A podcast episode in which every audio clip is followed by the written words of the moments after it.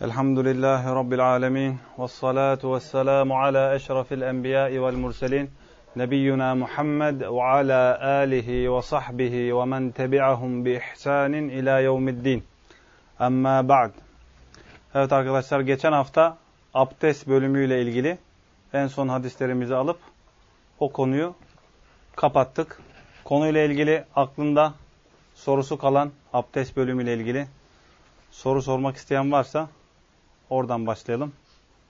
Anlaşılmayan yer var mıydı?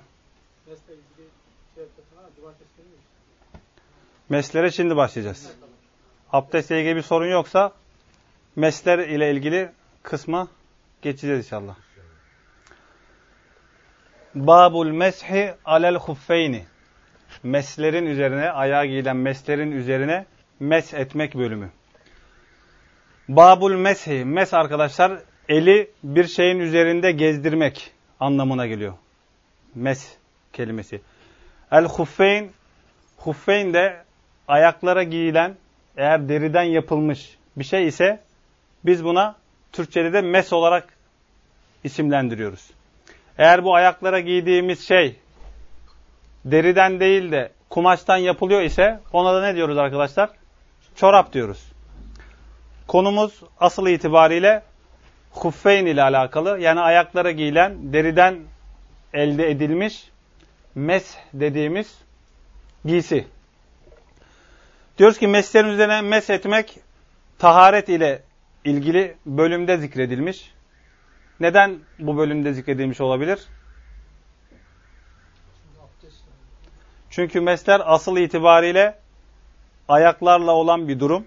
Asıl itibariyle de ayakların yıkanması abdestin farzlarından diyoruz. Ama bu şekilde de bir ruhsat bize verilmiş. Eğer taharet üzerine ayağımıza mes giydik isek o zaman da ayakları yıkamanın hükmü ayağımızda mes var iken yıkamak değil onların üzerine mes etmektir. Diyoruz ki ayakların üzerine, meslerin üzerine mes etmek Kur'an-ı Kerim'deki ayetle, aynı şekilde sünnetle ve aynı zamanda ehli sünnetin icması ile sabit olan bir durum. Kur'an-ı Kerim'deki deliline gelince abdest ayetini buna delil olarak gösteriyoruz. Ayet-i kerimede Allahu Teala buyuruyor diyor ki: "Ya eyyuhellezine amenu iza kumtum ilas salati fagsilu vucuhakum ve eydiyakum ila'l merafiqi vemsahu bi ru'usikum ve arculakum ila'l ka'beyn." Allahu Teala buyuruyor diyor ki: "Ey iman edenler, namaza kalktığınızda ellerinizi, yüzünüzü dirseklerle beraber kollarınızı yıkayın, başlarınızda mesedin, ayaklarınızda topuklarla beraber yıkayın diyor. Bu ayeti kerimeyi meslere delil olarak nereden getiriyoruz arkadaşlar? Yani bu ayet-i kerimeyi hep biz ayakların yıkanmasının gerektiğine dair, yıkanmanın farz olduğuna dair delil getiriyorduk. Bugün aynı ayeti kerimeyi yeniden meslerin üzerine mes etmekle ilgili, ilgili konuda delil olarak getirdik. Aramızdan böyle fakihler arıyoruz. Ayetten istinbad edecek, bu hükmü nereden çıkarttığımızı anlayacak. Mesedin ayaklarınızı da oradan kesiliyor mu yoksa devam mı ediyor? Zannederim orada şey olmaz. Şimdi şöyle diyoruz, biraz bir yaklaşma var. Diyoruz ki bu ayet-i kerimenin biliyorsunuz Kur'an-ı Kerim farklı farklı kıraatlerde bize geldi. Sahih olan kıraatlerden bir tanesinde erculekum ilel ka'beyn. Yani ercule buradaki hareke arkadaşlar fetha. Erculekum yani fagsilu fiiline dönüyor. Eğer buradaki harekeyi fetha yapar isek bu şekilde bu kıraata göre okur isek fagsilu fiiline dönüyor. Yani yıkama fiiline dönüyor. O zaman ne oluyor? وَمْسَحُوا بِرُؤُسِكُمْ وَاَرْجُلَّكُمْ dediğimiz zaman arkadaşlar buradan kasıt ne? Ayakların yıkanmasının gerektiği. İkinci bir kıraata göre de erculikum eğer lamın harekesini kesra olarak olur okur isek o zaman da arkadaşlar bir önceki şeye dönüyor. Vemsahu bi ruusikum. Vemsahu bi ruusikum ve erculikum. O zaman da başlara mesetme kısmındaki fiile dönüyor. Bu iki kıraatta ehli sünnetin kabul ettiği kıraatlardandır. O zaman diyoruz ki eğer durum hal böyleyken o zaman ayaklarımıza abdest alırken çıplak ayağımızın üzerine istediğimiz zaman bazen yıkayacağız. Bazen de çıplak ayağımızın üzerine etmemiz gerektiği mi anlaşılıyor? Yoksa konuyla ilgili bir açıklamada yapmamız gerekir mi? Açıklama yapmamız gerekir diyoruz. Çünkü bu şekilde bu kıraatın doğru olduğunu söyledik. Ama diyoruz ki Allah Resulü sallallahu aleyhi ve sellemin sünnetine döndüğümüz zaman Allah Resulü sallallahu aleyhi ve sellem ayağına bir şey giymediği zaman abdest aldığı esnada ayaklarını ne yapıyordu arkadaşlar? Yıkıyordu. Peki Peygamber Efendimiz sallallahu aleyhi ve sellem taharet üzerineyken meslerini giydiyse, ayağında mesler var iken, ayakların o meslerini çıkartıp ayaklarını yıkıyor, yıkıyor muydu? Yoksa meslerin üzerine mes mi ediyordu?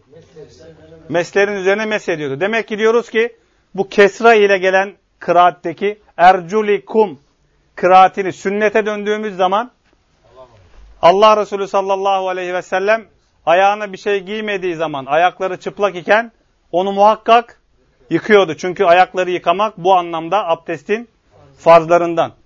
Ama yine diyoruz ki Peygamber Efendimiz sallallahu aleyhi ve sellemin sünnetine döndüğümüz zaman aleykümselam Allah Resulü sallallahu aleyhi ve sellemin sünnetine döndüğümüz zaman diğer kıraatın da ne olduğunu görüyoruz. Ayağında mesler var iken onların üzerine mes ettiğini bu iki kıraatın da bu şekilde anlaşılması gerektiğini anlıyoruz. Yine sünnetten delile gelince arkadaşlar meslerin üzerine mes etmek ile ilgili hadisler tevatür derecesinde mütevatir hadisler olmuştur. Zaten biraz sonra da yavaş yavaş hadisleri ele almaya başlayacağız. Yine İmam Ahmed'in konuyla ilgili güzel bir sözü var. Diyor ki kalbimde meslerin üzerine mes etmek ile ilgili en ufak bir şüphe yoktur. Kalbimde meslerin üzerine mes etmek ile ilgili en ufak bir şüphe bile yoktur. Çünkü Allah Resulü sallallahu aleyhi ve sellem'den bu konuyla ilgili 40 tane diyor sahih hadis gelmiştir. Yine aynı şekilde Hasan Basri rahimeullah diyor ki Allah Resulü sallallahu aleyhi ve sellemin 70 tane sahabesi bana Allah Resulü sallallahu aleyhi ve sellemin meslerinin üzerine ettiğini aktardı bana nakletti diyor. Yine aynı şekilde icmadan delile gelince de arkadaşlar İbn Mundir rahimeullah ehli sünnetin bu konu ile icmasını bize nakletmiştir. Ehli sünnete bu konuda muhalefet eden bir topluluk var arkadaşlar. Onlar da Şiiler, Rafiziler dediğimiz grup. Ama onların bu bidat ehlinin bu konudaki muhalefeti, ehli sünnetin bu konudaki icması ile ilgili hiçbir etkisi olmuyor. Şimdi mesela diğer konulara döndüğümüz zaman ehli sünnet bu konuda icma etmiştir diyoruz. Bakıyoruz mesela bazı grupların, bazı mezheplerin konuyla ilgili farklı görüşlerini görüyoruz. Ama bu konuyla ilgili baktığımız zaman ehli sünnet bu konuda ittifak etmiş.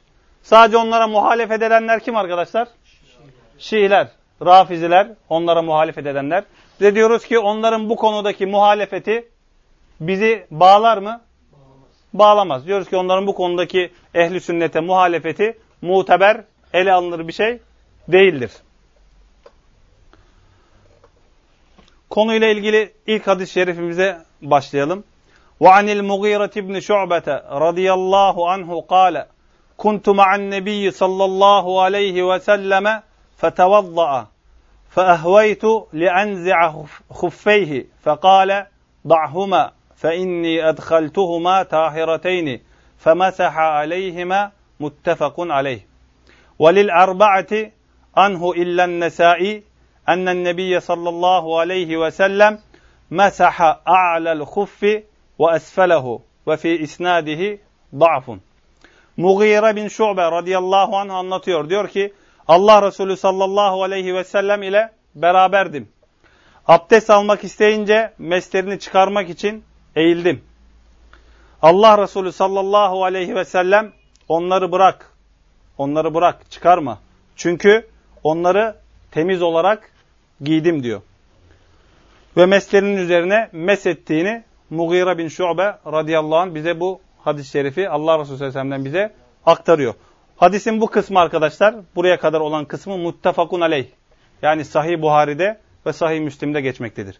Hadisin devamında Nesai dışındaki dört imam, Nesai haricindeki üç imam hadis-i şerifte şöyle bir ziyade getiriyorlar. Diyorlar ki Allah Resulü sallallahu aleyhi ve sellem meslerinin üzerine ve altına mesetti. Allah Resulü sallallahu aleyhi ve sellem meslerinin üzerine ve aynı zamanda neresine? Altına, altına mesetti. Bu rivayetin isnadı da arkadaşlar zayıf. Zayıf bir isnadla geliyor. Hadisin ilk kısmı Sahih Buhari'de geliyor, Müslim'de geliyor. Diğer kısmı Sünen Erba demiştik. Hatırlayan var mı? Kimdi onlar? Dört sünen sahipleri. İmam. Ebu Davud, Tirmizi, Nesai ve İbn Mace. Bunlardan İbn Mace'de bu rivayet yok. Geri kalan üçünde bu ziyade olan kısım geliyor. Ama diyoruz ki bunun da isnadı zayıf. Yani gelen rivayet ne? Allah Resulü sallallahu aleyhi ve sellem meslerinin üzerine mesetti ve aynı zamanda meslerinin altına da mesetti. Yine konuya döndüğümüz zaman Mughira bin Şu'be radıyallahu an Tebuk gazvesinde Peygamber Efendimiz sallallahu aleyhi ve selleme onun hizmetinde bulunan sahabelerden bir tanesi. Allah Resulü sallallahu aleyhi ve sellem abdest almaya başlıyor. Mughira bin, Mughira bin Şu'be radıyallahu anh da Allah Resulü sallallahu aleyhi ve sellem abdest alması için su döküyor. Bu anlamda ona yardımcı oluyor. Ne zaman ki Allah Resulü sallallahu aleyhi ve sellem ayaklarını yıkamaya geçtiği zaman Mughira radıyallahu anh Peygamber Efendimiz'e yardım etmek için eğiliyor. Peygamber Efendimiz sallallahu aleyhi ve sellemin ayağındaki mesleri çıkarmak istiyor. Niye? Çünkü abdest alırken asıl neydi? Ayakların yıkanmasıydı. Bu anlamda Allah Resulü sallallahu aleyhi ve sellem yardım etmek için yere doğru eğiliyor. Ayağındaki mesleri çıkartmak istiyor. Çünkü düşüncesi ne? Allah Resulü sallallahu aleyhi ve sellem şimdi ayaklarını yıkayacak. O yüzden bu anlamda onun hizmetinde bulunayım, ona yardımcı olayım. Allah Resulü sallallahu aleyhi ve sellem diyor ki da'huma diyor ki o ikisini bırak. Ayağıma giydiğim mesleri bırak. Çıkarma. Fe inni edhaltuhuma tahireteyni. Şüphesiz ki ben onları temiz bir şekilde giydim. Yani abdestli olduğum bir şekilde ayağımı onları giydim. Daha sonradan Allah Resulü sallallahu aleyhi ve sellem ne yapıyor arkadaşlar? Meslerinin üzerine mes ediyor. Bu hadis-i şerif ne arkadaşlar? Muttefakun aleyh. Yani üzerinde şek şüphe olmayan konuyla ilgili en sahih kitaplarda, en sahih yerlerde geçen bir hadisi şerif. Hadis-i şeriften çıkarttığımız faydelere gelince öncelikle Mughira bin Şu'be radıyallahu anhunun faziletini bu anlamda zikrederiz. Çünkü Allah Resulü sallallahu aleyhi ve sellemin hizmetinde bulunmuş, bu görevde bulunan sahabelerden bir tanesi. Bu, bu şekilde güzel bir şey, bu, bu, bu anlamda yani Allah Resulü'ne hizmet eden sahabelerden bir tanesi diyoruz. Aynı şekilde Allah Resulü sallallahu aleyhi ve sellemin güzel ahlakına delalet eden hadis-i şeriflerden bir tanesi. Sahabeye diyor ki, dahuma, o ikisini çıkarma. Bir hükümden bahsediyor. Daha sonradan da onun hikmetini de, sebebini de ne yapıyor sahabiye? Açıklıyor. Bir şekilde bir azarlama, işte niye çıkartıyorsun demek yok. Bir şekilde ona bir hüküm söylüyor, uyarıyor. Bunu yapmamasını gerektiğini söylüyor.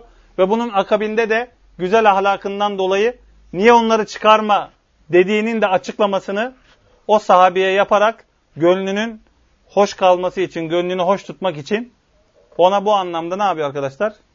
Destek oluyor.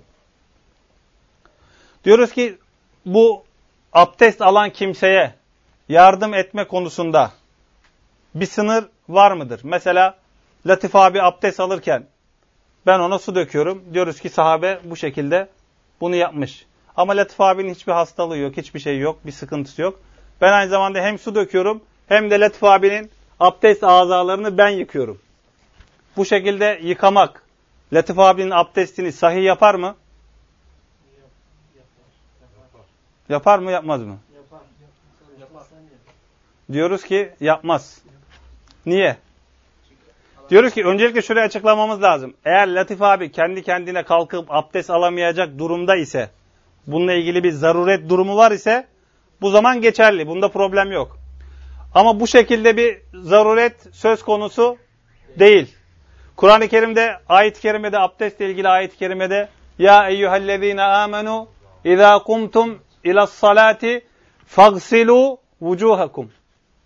Ayet-i kerimede eğer namaza kalktığınızda yüzlerinizi yıkayın. Emir kime arkadaşlar? O şahsa. Yani namaz kılmak istediğin zaman, abdest almak istediğin zaman ne yapacaksın? Yüzünü yıkayacaksın. Ama şu olay farklı. Ben suyu döküyorum. Sen kolunu suyun altında gezdiriyorsun. Her tarafı ıslanıyor. Abdestin geçerli mi? Geçerli. Ama senin abdest azalarını ben yıkıyorum. Sen bu anlamda hiçbir şey yapmıyorsun. O zaman bu, alet, bu ayeti kerimenin mefhumuna anlaşılması gerektiği şeye ters bir durum olduğu için zaruret hariç, zaruret hali haricinde kişinin yardım amaçlı başkasının abdest azalarını yıkaması doğru değildir, caiz değildir diyoruz. Yine daha önceki hadis-i şeriflerde de zikrettiğimiz gibi yani değil midir yoksa kabul olmaz mı abdesti? Yani kabul olmaz. Yani bu şekilde o kişinin abdesti kabul olmaz diyoruz. Yine daha önceki hadis-i şeriflerimizde de döndüğümüz zaman bu faydayı hep zikrediyorduk ki biraz önce de bunun üzerinde bahsettik. Allah Resulü sallallahu aleyhi ve sellem bir konuda bir hükmü belirttiyse muhakkak ki onun sebebini de hadisin devamında genellikle bunu zikrediyordu ki en azından bu yasakladığı veyahut da emrettiği şey insanların nazarında açık olsun, insanların kalbinde bir şüphe kalmasın, kalpleri bu anlamda mutmain olsun diye Allah Resulü sallallahu aleyhi ve sellem bir şeyin hükmünü beyan ettiği zaman genellikle diyoruz, onun açıklamasını, sebebinin neden böyle olduğunu da, hikmetini de bizlere bildirmiştir. Yine diyoruz ki mesler eğer abdestsiz iken giyildi ise onların üzerine mes etmek geçerli olmaz. Bunu hadis-i şerifin neresinden anlıyoruz arkadaşlar? Çünkü Allah Resulü sallallahu aleyhi ve sellem diyor ki ben onları taharet üzerine temiz iken giydim. Demek ki Allah Resulü sallallahu aleyhi ve sellem abdest aldı. Abdestini bitirdikten sonra meslerini giydi. Taharet üzerine giymiş oldu. Bir daha abdest alma ihtiyacı duyduğunda abdest azalarını yıkadı. Başına mesetti. Mesedilmesi gereken azayı mesetti. Ayaklarına geldiği zaman arkadaşlar onların üzerine mesetti. Diyoruz ki o zaman mesler taharet üzerine giyilmez ise hükmü geçerli değildir.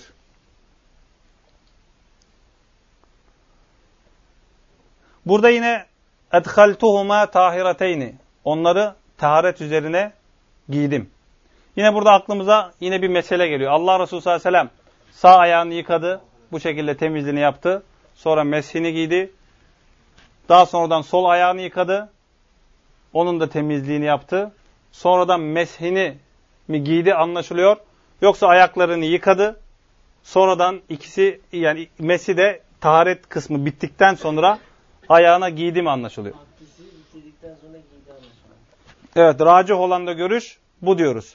Yani şu şekilde sağ ayağınızı yıkadınız, mesi giydiniz, sol ayağınızı yıkadınız, daha sonradan mesi giymiyorsunuz.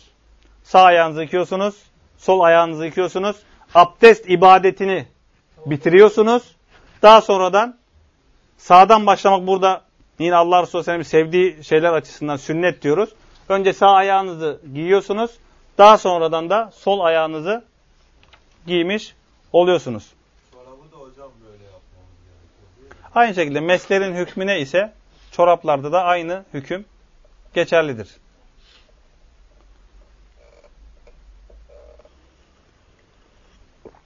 Diyoruz ki eğer ayağımızda mesler var ise taharet üzerine giymiş isek onların üzerine mes etmek bu anlamda çıkartıp ayakları yıkamaktan daha faziletlidir. Anlaşıldı mı arkadaşlar? Normalde ayağımızda mes yok iken ayakların yıkanması ne diyoruz? Farz. Farz. Eğer taharet üzerine biz mesleri giydik isek onları çıkartıp ayakları mı yıkamak daha faziletli yoksa onların üzerine mes etmek mi? Bunu nereden çıkartıyoruz? Allah Resulü sallallahu aleyhi ve sellemin sünnetinden çıkartıyoruz. Eğer bu daha evla olsaydı Allah Resulü sallallahu aleyhi ve sellem ne yapardı? Daha evla olanı tercih ederdi, çıkartırdı, ayaklarını yıkardı. Diyoruz ki bu ruhsat bize verilmiş. Eğer ayağımızda mesler var iken onların üzerine mes etmek çıkartıp yıkamaktan daha faziletlidir. Yine burada femesaha aleyhime meslerinin üzerine mes etti. Biraz önce neden bahsettik? Yani sağ ayağınızı yıkadınız, mesi giyiyorsunuz. Sol ayağınızı yıkadınız, mesi giyiyorsunuz. Bunun doğru olmadığını söyledik. Şimdi şunu söylüyoruz. Allah Resulü meslerinin üzerine mes etti. Önce sağ ayağının sonra sol ayağının üzerine mes etti. Yoksa aynı anda ikisinin üzerine mi mes etti? Çünkü femesaha aleyhime o ikisinin üzerine mes etti. İbaresinden zahiren anlaşılan ne? Aynı anda mes ettiğine dair delil var. Peki öbürkünü engelleyen bir durum var mı? Önce sağ ayağınızın üzerinize sağ elinizle mesetseniz, sol ayağınızın üzerine sol elinizle mesetseniz, bunu engelleyen, bu manayı çıkartmayan bir durum var mı? Yok. O zaman diyoruz ki bu konuyla ilgili el emru vasi. Bu konuyla ilgili durum geniştir. Aynı anda ikisinin üzerine mes de edebilirsiniz. Önce sağ ayağınızın üzerine mes edip daha sonradan sol ayağınızın üzerinize de mes ettiğiniz zaman ikisi de geçerlidir. Bu anlamda bir sıkıntı teşkil etmez. Meslerin üzerine nasıl mes etmemiz gerekiyor? Şimdi ikisinin üzerine sağdan başlayıp soldan başlayacağız dedik. Veyahut da aynı anda ikisinin üzerine de edebiliriz dedik ama bu mes etme işlemi nasıl olması gerekiyor? Diyoruz ki normalde sağ elimizde sağ ayağımıza, sol elimizde de sol ayağımıza başlıyoruz. Nereden başlıyoruz mes etmeye? Ha, parmak uçlarımızdan baş, başlıyoruz ve elimizi bileklerimizin olduğu kısma doğru yukarı doğru ne yapıyoruz? Çekiyoruz. Burada dikkat etmemiz gereken hususlardan bir tanesi ellerimizin parmaklarını birbirine bitiştirmekten ziyade açarak ayaklarımızın komple üstünü çoğun, çoğunluğunu büyük bir kısmını meshetmeye çalışıyoruz. Burada dikkat edilmesi gereken hususlardan bir tanesi bu. Yani mesederken ellerimizin parmakları açık olur ise ayağımızın büyük bir kısmına meshetmiş oluruz. Ama ellerimiz kapalı olsa bu şekilde mesetsek yine aynı şekilde geçerlidir. Diyoruz ki en faziletli olanı mesederken ellerimizi açık tutup ayakların büyük bir kısmına, üst kısmının büyük bir kısmına meshetmektir. Yine bununla ilgili Allahu Teala hadis-i şerifte verdiği ruhsatların kullanılmasından hoşnut olur diyor. Diyoruz ki mesleri kullanmak bu anlamda bir kolaylıktır. Bize verilmiş bir ruhsattır. Allahu Teala da bu şekilde verdiği ruhsatlardan hoşnut oluyor ise kişinin özellikle kış aylarında mesleri giyip onların üzerine mes etmesi Kur'an'da, sünnette biraz önce de dediğimiz gibi icmada olan sabit bir durumdur. Yapılmasında en ufak bir sıkıntı, bir problem yoktur.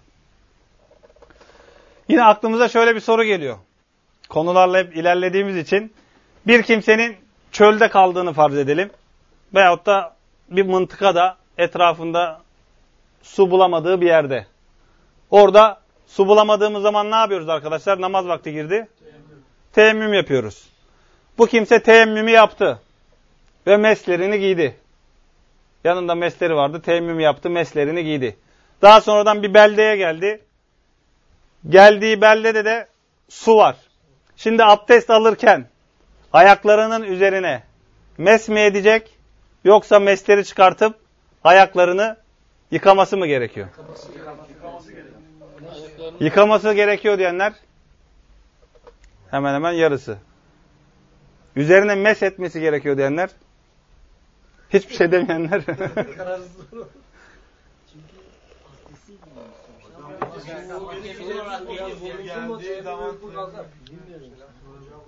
Diyoruz ki arkadaşlar burada ayaklarına mesleri giydi.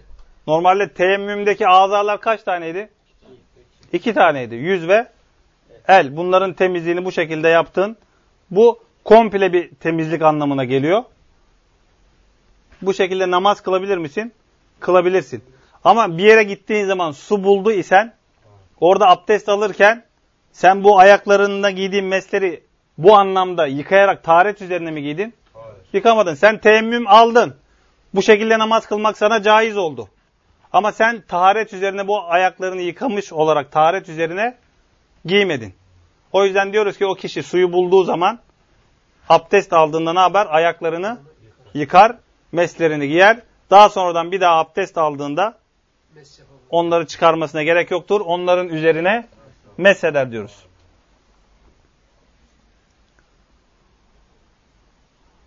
Yine hadis-i şerifte mes ibaresinin mutlak genel bir anlamda geldiğini görüyoruz. O yüzden meslerdeki ufak yırtıklar, delikler bu anlamda meslerin yapılmasına engel teşkil eden bir durum değildir. Meslerin altı yırtık olabilir, üstünde bir delik olabilir. Bunlar bu anlamda zarar veren şeyler değildir. Eğer böyle olsaydı Allah Resulü sallallahu aleyhi ve sellem bunun tafsilatını bize ne yapardı? Bildirirdi. Yine konuyla alakalı Şeyhülislam İbn Teymiye diyor ki sahabenin geneli gariban fakir insanlardı. Yani onların meslerinin yırtık veya delik olmama gibi bir ihtimali düşünülemez diyor Şeyhülislam İbn Teymiye rahimehullah. Buradan da yola çıkarak diyoruz ki meslerin üzerindeki yırtıklar veya altındaki yırtıklar onun mes ismi adı altından çıkarmıyor ise şimdi bakıyorsunuz mesela komple tabanı yok. Bu başka bir şey. Ama yırtılmış veya delinmiş bu bu anlamda diyoruz ki bir problem teşkil etmez. Şartlardan bir tanesinin taharet üzerine giyilmesi gerektiğini söylemiştik. Eğer bir insan taharet üzerine giymediyse meslerinin üzerine mes etmesi uygun değildir, geçerli değildir dedik. İkinci şart ne olabilir arkadaşlar meslerle ilgili? Birincisi dedik ki taharet üzerine giyilmiş olması gerekiyor. Bu bir. İkincisi meslerin üzerine mes etmek için bir şart daha var. Bu ne olabilir? Diyoruz ki abdest azalarında ayakta yıkanması gereken bölge ne ise orayı ne yapmış olması gerekir? Kapatmış olması gerekir. Mesela bir mes giydiniz, Kabe'nin kemiklerinin altına kadar geliyor. Onun üzerine mes etseniz olur mu? Olmaz. Olmaz. Kabe'nin kemiğini de ne yapması lazım? Kapatması yani ayaklarda yıkanması gereken bölge neyse orayı örtüyor veya kapatıyor olması gerekir. Yine dediğimiz gibi içindeki delikler, yırtıklar, patlaklar bu anlamda zarar vermez. Yine Nesai haricindeki diğer dört imamın ziyadesinde ennen nebiye sallallahu aleyhi ve selleme mesaha a'lel huffi ve esfelehu. Allah Resulü sallallahu aleyhi ve sellem meslerinin üzerine ve altına mesetti. İbaresi geçiyor dedik. Zaten müellif de ve fi isnadihi da'fun isnadında bunun zayıflık olduğunu söylüyor. Aynı şekilde biraz sonra alacağımız ikinci hadis-i şerife de Hazreti Ali radıyallahu anh'tan gelen hadis-i şerife de ters düşen bir ibare. Diyoruz ki meslerde asıl olan meslerin üzerine mes etmektir Altlarına mes etmek Allah Resulü sallallahu aleyhi ve sellemin sünnetinden değildir. İkinci hadis-i şerifimizde وعن علي رضي الله عنه أنه قال لو كان الدين بالرأي لكان أسفل الخف أولى بالمسح من أعلاه وقد رأيت رسول الله صلى الله عليه وسلم yemsahu ala zahiri huffeyhi ahracahu Ebu Davud bi isnadin hasen. Ali radıyallahu anhu anlatıyor. Diyor ki şayet din akıl ve düşünce ile olsaydı meslerin altına mes etmek üstüne mes etmekten daha faziletli olurdu. Daha doğru olurdu. Ama diyor ben Allah Resulü sallallahu aleyhi ve sellemi meslerinin üzerine mes ederken gördüm diyor. Bu hadis-i şerifi de İmam Ebu Davud, sünen sahiplerinden bir tanesi olan İmam Ebu Davud, hasen bir isnatla, sahih bir isnatla zikretmiştir. Bir önceki hadis-i şerifte dedik İmam Nesai dışındaki sünen sahiplerinin getirdiği rivayetlere bakıyoruz. Ve bu rivayete baktığımız zaman zaten o rivayetin de zayıf olduğunu anlıyoruz. Burada hadis-i şerif de bize açık ve net olarak şunu beyan ediyor. Meslerin üzerine mes etmek, meslerin üzerine mes etmek sünnet olan. Yoksa altlarına mes etmek bu anlamda Allah Resulü sallallahu aleyhi ve sellemin sünnetinden olmayan, onun sünnetine muhalif olan bir durum. لَوْ كَانَ الدِّينُ بِالرَّأْيِ Eğer din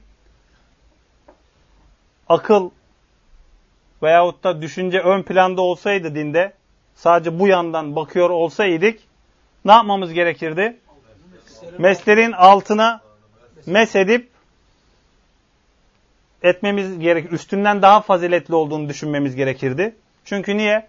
Direkt kirlenen kısmı pisliğe veyahut da çamura, toprağa temas eden kısmı, necasete bulaşan kısmı orası. Onların silinmesi akla mantığa göre daha uygun olurdu diyor Ali radıyallahu anh. Ama bundan sonra daha güzel bir ibare zikrediyor. Diyor ki hani biz olaylara ne yapmıyoruz? Bu şekilde akıl ön plana koyup yaklaşmıyoruz, bakmıyoruz. Hadisin devamında ne diyor?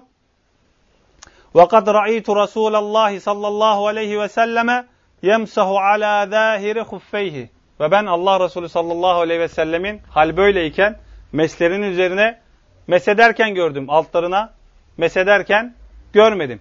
Zaten diyoruz ki hiçbir zaman İslam dini selim olan, düzgün olan bir akıla muhalefet etmez. Yine bazı insanlar bu anlamda akıllarını ön plana çıkartan insanlar toplum içinde bazen fesada yol açmışlardır. Akıllarını ön plana çıkarttıkları için. Bununla ilgili de İmam Ebu Hanife'nin den rivayet edilen bir eser var. İmam Ebu Hanife'ye etrafındaki insanlar soruyorlar. Diyorlar ki bu tip insanlar var. Emri bil maruf ve nehyanil münker yapıyorlar.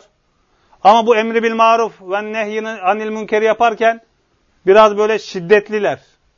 Zor kullanıyorlar. Kabalar. Tabiri caizse biraz küstahlar. Kendini beğenmişler. Diyorlar bu insanların durumu nedir gibilerinden. İmam Ebu Hanife Rahimullah diyor ki onlara söyleyin emri bil maruf ve nehyanil münker yapmasınlar diyor. Tabi etrafındaki insanlar şaşırıyorlar. Diyorlar ki nasıl yani emri bil maruf ve nehyanil münker yapmasınlar ne demek? Diyor ki çünkü onların ifsad ettikleri durum ıslah ettiklerinden daha büyüktür. Yani siz bu şekilde zor kullanarak insanlara bir şey anlatmaya çalışarak o insanları ne yapabilirsiniz? İslam dininden soğutabilirsiniz. Yaptığınız bu kötü ahlakınızla. Yani senin bu anlamda o adama bir şey anlatmaman, onu kaçırmandan daha iyidir. Demek ki sen bu işin ehli değilsin. Demek ki sen nerede ne söyleyeceğini, nasıl muamele edeceğini, davet usulünü bilmiyorsun. O zaman sen bu sınıf insanlardan isen bu anlamda emri bil maruf yapma. Bu adamı dinden soğutma. Tabi bu demek değil ki emri bil maruf ve nehyanı münker yapmayalım. Yani yaparken onu usulüne uygun bir şekilde yapmamız gerektiğinin önemi, önemini vurguluyor İmam Ebu Hanife. Yoksa emri bil marufu bırakalım, ben bunun için ehli değilim, adamı sigara içerken gördük, içki içerken gördük. Tabii ki nasihat edeceğiz. Ama ne? Güzel bir uslupla. Onu ne yapmadan? Kaçırmadan. Kazanmaya çalışacağız. Hakkı güzel bir şekilde anlatacağız. Allah Resulü sallallahu aleyhi ve sellemin davetine bakın. 10 sene Allah Resulü sallallahu aleyhi ve sellem sadece insanları neye çağırdı? La ilahe illallah'a çağırdı. Şöyle bir şey de diyebilirdi. Bir sene oldu artık anlamıyorsunuz. Allah sizin belanızı versin diyebilirdi değil mi? Ama Allah Resulü aleyhi ve sellem onların bu anlamda cahil olduğunu biliyordu. Israrla sabretti ve daha sonradan bakıyorsunuz Hazreti Ömer gibi bir insan iman etti. Değil mi? İslam onunla ne yaptı? İzzetlendi. Yani Allah Resulü Aleyhisselam sabrı sonuçta ne yaptı? Meyvelerini verdi. Yani tabii ki basiret üzerine, ilim üzerine. Bu anlamda olayı göreceksin. Ne anlattığını, vakayı. Ben buna bu şekilde yaklaşırsam bunun sebepleri, sonuçları, neticeleri ne olur? Bunu düşüneceksin. Yoksa emre bil maruf, nehyanın münker üzerimize vacip. Adamı gördün. Ağzına ne geliyorsa söyle. Sen bunu yapıyorsun. Allah'ın düşmanı mısın? Allah'ı sevmiyor musun? Allah senin belanı versin dersen bu adam senin bu emri bil marufundan veyahut da nehyanın münkerinden hiçbir şey istifade etmez. Bununla ilgili bir ayet daha vardı herhalde benim aklıma gelen. Bu Resulullah sallallahu aleyhi ve sellem hitaben. Sen kaba davransaydın etrafından İnsanlar kaçardı. Yani burada hep hikmete, bu anlamda hep hikmetli olmaya, olayları yani sebep sonuç ilişkisine bakmayı, insanları kaçırmamayı, güzel bir uslupla hakkı doğruyu anlatmayı tavsiye ediyoruz. Yoksa hakkı gizleyelim, insanlar kaçmasın demiyoruz. Hakkı sonuna kadar savunacağız, anlatacağız. Tek başımıza olsak dahi. Ama ne? Bunu da güzel bir uslupla anlatacağız ki etrafımızdaki insanları ne yapalım? Kazanalım. Yine hadis-i şeriften arkadaşlar istifade ettiğimiz faydelere geçince diyoruz ki akıl ile din çakışır ise hangisini tercih ediyoruz arkadaşlar?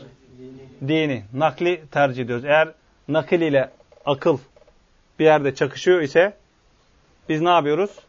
Nakli alıyoruz. Çünkü bizim aklımız bu anlamda küçük, eksik olabilir. Ama din, dinde böyle bir eksiklik, nakilde böyle bir eksiklik yok. Tabi bu gelen nakil sahih olduğu sürece. Bunu da ne yapıyoruz? Üzerine düşüyoruz. Eğer zayıf bir hadis geliyor ise zaten bunu biz uydurma bir hadis geliyor ise zaten biz bunu almıyoruz. Mes etmek diyoruz ki meslerin üstü için geçerlidir. Altları için geçerli değildir. Bir insan bile bile hala meslerin altına da mes etmeye çalışıyor ise biz o insana sen bidatçısın, bu anlamda dik kafalısın deriz. Çünkü niye? Hadisler ortada. Her şey gün yüzü gibi açık. Eğer Allah Resulü sallallahu aleyhi ve sellem'in sünnetine ittiba etmek istiyor isen ne yaparsın? Hakkı gördüğün zaman onu alırsın, ona ittiba edersin. Ama sen göz göre göre bunu ben altına da meselerim, kirlenen tarafı burası diyor isen, hala aklını ön plana çıkartıyor isen, o zaman biz bu insana senin bu yaptığın bidattır. Bu anlamda dik kafalılıktır. Nakili gördüğün halde buna iman etmemektir diye o kimseye ne yaparız? Uyarırız.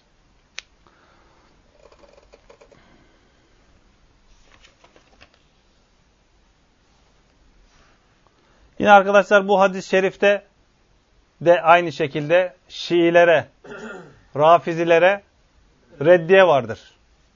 Bu reddiyenin olduğu kısmı kim bize söyleyebilir? Yani hadiste onlara çok büyük bir reddiye var. Hadisin hangi kısmından alıyoruz bunu? Din akıl ve düşünceyle olsaydı bu kısmı değil mi? Yani sadece onlarla alakalı değil o. Başka aklı ön plana atan fırkalar içinde. Ali radıyallahu Ali, Ali radıyallahu anh'tan Evet. Hadisi rivayet eden sahabe kim arkadaşlar? Hazreti Ali radıyallahu anh. Hazreti Ali radıyallahu anh'unun Şiilerin, Rafizilerin katında değeri ne arkadaşlar? İmamul Eimme. Yani imamların imamı. Onlarda biliyorsunuz 12 tane imam var. O imamların derecesi sınıfları ne arkadaşlar? Masumlar. Yani onların nazarında Hazreti Ali ve ondan sonra gelen diğer imamlar masumlar. Yani masum olan ehli sünnetin inancına göre kim masum? Peygamberler. Peygamberler. Onlar da bu kimselerde aşırıda, sevgide aşırıya giderek ne yapmışlar arkadaşlar? Bu şeyi ona vermişler. Biz diyoruz ki onlara yani Hazreti Ali'de aşırılığa gidiyorsunuz, onu masum olarak da görüyorsunuz. Bu anlamda hata ediyorsunuz ama bu masum olan olarak inandığınız Allah Resulü Aleyhisselam'ın bu sahabesinin getirdiği bu hadis-i şerife niye iman etmiyorsunuz? Değil mi? Ali radıyallahu anh onların nazarında ey, imamul eimme, imamların imamı, imamların imamı sana bu şekilde bir hadis-i şerif getirmiş. Ayakların üzerine mes etmen gerektiğini, ayağında mesler var iken üzerine mes etmen gerektiğiyle ilgili hadis-i şerif getirmiş. Ve sen buna ne yapmıyorsun? Kabul etmiyorsun. O zaman diyoruz ki arkadaşlar bu fırka, Şiiler ve Rafiziler bu fırka demek ki heva ve hevesleri üzerine hareket eden insanlar, hakkı isteyen insanlar değil. Eğer hakkı isteyen insanlar olsalardı bu rivayetleri görünce ne yaparlardı? Buna teslim olurlardı, buna iman ederlerdi. Yine İbn Kesir rahimullah diyor ki ayakların temizliğinde üç yerde diyor Rafiziler hakka muhalefet etmişlerdir. Ayakların temizliğinde üç yerde rafiziler hak olan dine muhalefet etmişlerdir. Bunun birincisi arkadaşlar çıplak ayağın üzerine mes etmeyi caiz görmüşlerdir. Çıplak ayağın üzerine mes etmeyi caiz görmüşlerdir. Abdest bölümüyle ilgili hadis-i şerifleri hatırlarsanız yine Ali radıyallahu an Peygamber Efendimiz sallallahu aleyhi ve sellemin nasıl abdest aldığını anlatan ravilerden bir tanesiydi. Allah Resulü Aleyhisselam ayaklarını ayağında çıplak iken bir şey giymiyor iken ayaklarını yıkıyordu. Buraya meslerle ilgili bölüme geldik. Yine Ali radıyallahu an karşımıza çıkıyor. Meslerin üzerine mes ettiğini bize açıklıyor, bize beyan ediyor. Yine ikinci muhalefet ettikleri konu arkadaşlar ayaklarla ilgili kısımda. Bu Kabe'nin kemiği demiştik ya ayağımızın yanında olan bir çıkıntı var. Onlar diyorlar ki hayır Kabe'nin kemiği o değildir. Ayaklarımızın o parmaklarımızın üstünde ayağın üst kısmında olan kemiktir. O yüzden ne yapıyorlar? Sadece oraya mes ediyorlar çıplak ayaklarında. Yani normal şartlarda şöyle deseler yine bir bir şekilde ne demek istediklerini anlarız. Biz diyoruz ki ayakların yıkanması gerekiyor. Farz olan bu. Onlar da deseler ki asıl olan ayakların her tarafına mes etmektir. Bir şekilde ne demek istediklerini anlayabilirdik o zaman. Yine hatalı olmasına rağmen. Ama şu anda diyor ki hayır Kabe'nin kemiği o yandaki çıkıntılar değildir. Ayağın üstünde olan kısımdır. Sadece orayı mesediyorlar. Bu şekilde ayağın geri kalan kısmı yarısı mesedilmemiş oluyor. Hatta yarısından fazla bir kısım. Üçüncü olarak da meslerin üzerine mes etmeyi yasaklıyorlar arkadaşlar. Burası da ilginç değil mi? Meslerin üzerine mes etmiyoruz demiyorlar. Diyorlar ki mes çıplak ayağın üzerine olur. Eğer ayağında çorap veyahut da mes var ise onların üzerine mes etmek caiz değildir diyorlar. Ali radıyallahu anh diyor ki Allah Resulü sallallahu aleyhi ve sellem meslerin üzerine mes ederdi. Onlar ne diyorlar?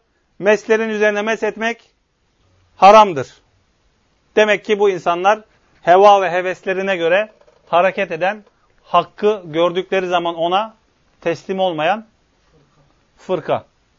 Yine hadis-i şeriften çıkarttığımız son faideyi de zikrederek bugünkü dersimizi noktalayalım. Diyoruz ki Allah Resulü sallallahu aleyhi ve sellemin yaptığı fiiller de bizim için ne teşkil eder arkadaşlar? Delil olarak bizim için de delil teşkil eder. Çünkü Ali radıyallahu anh'unun anlattığı bu hadis-i şerif ne?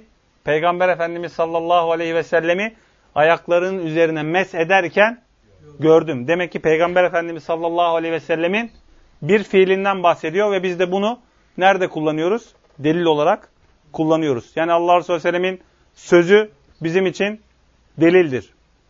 Allah Resulü sallallahu aleyhi ve sellemin fiili aynı şekilde yaptığı şeyler bizim için delildir.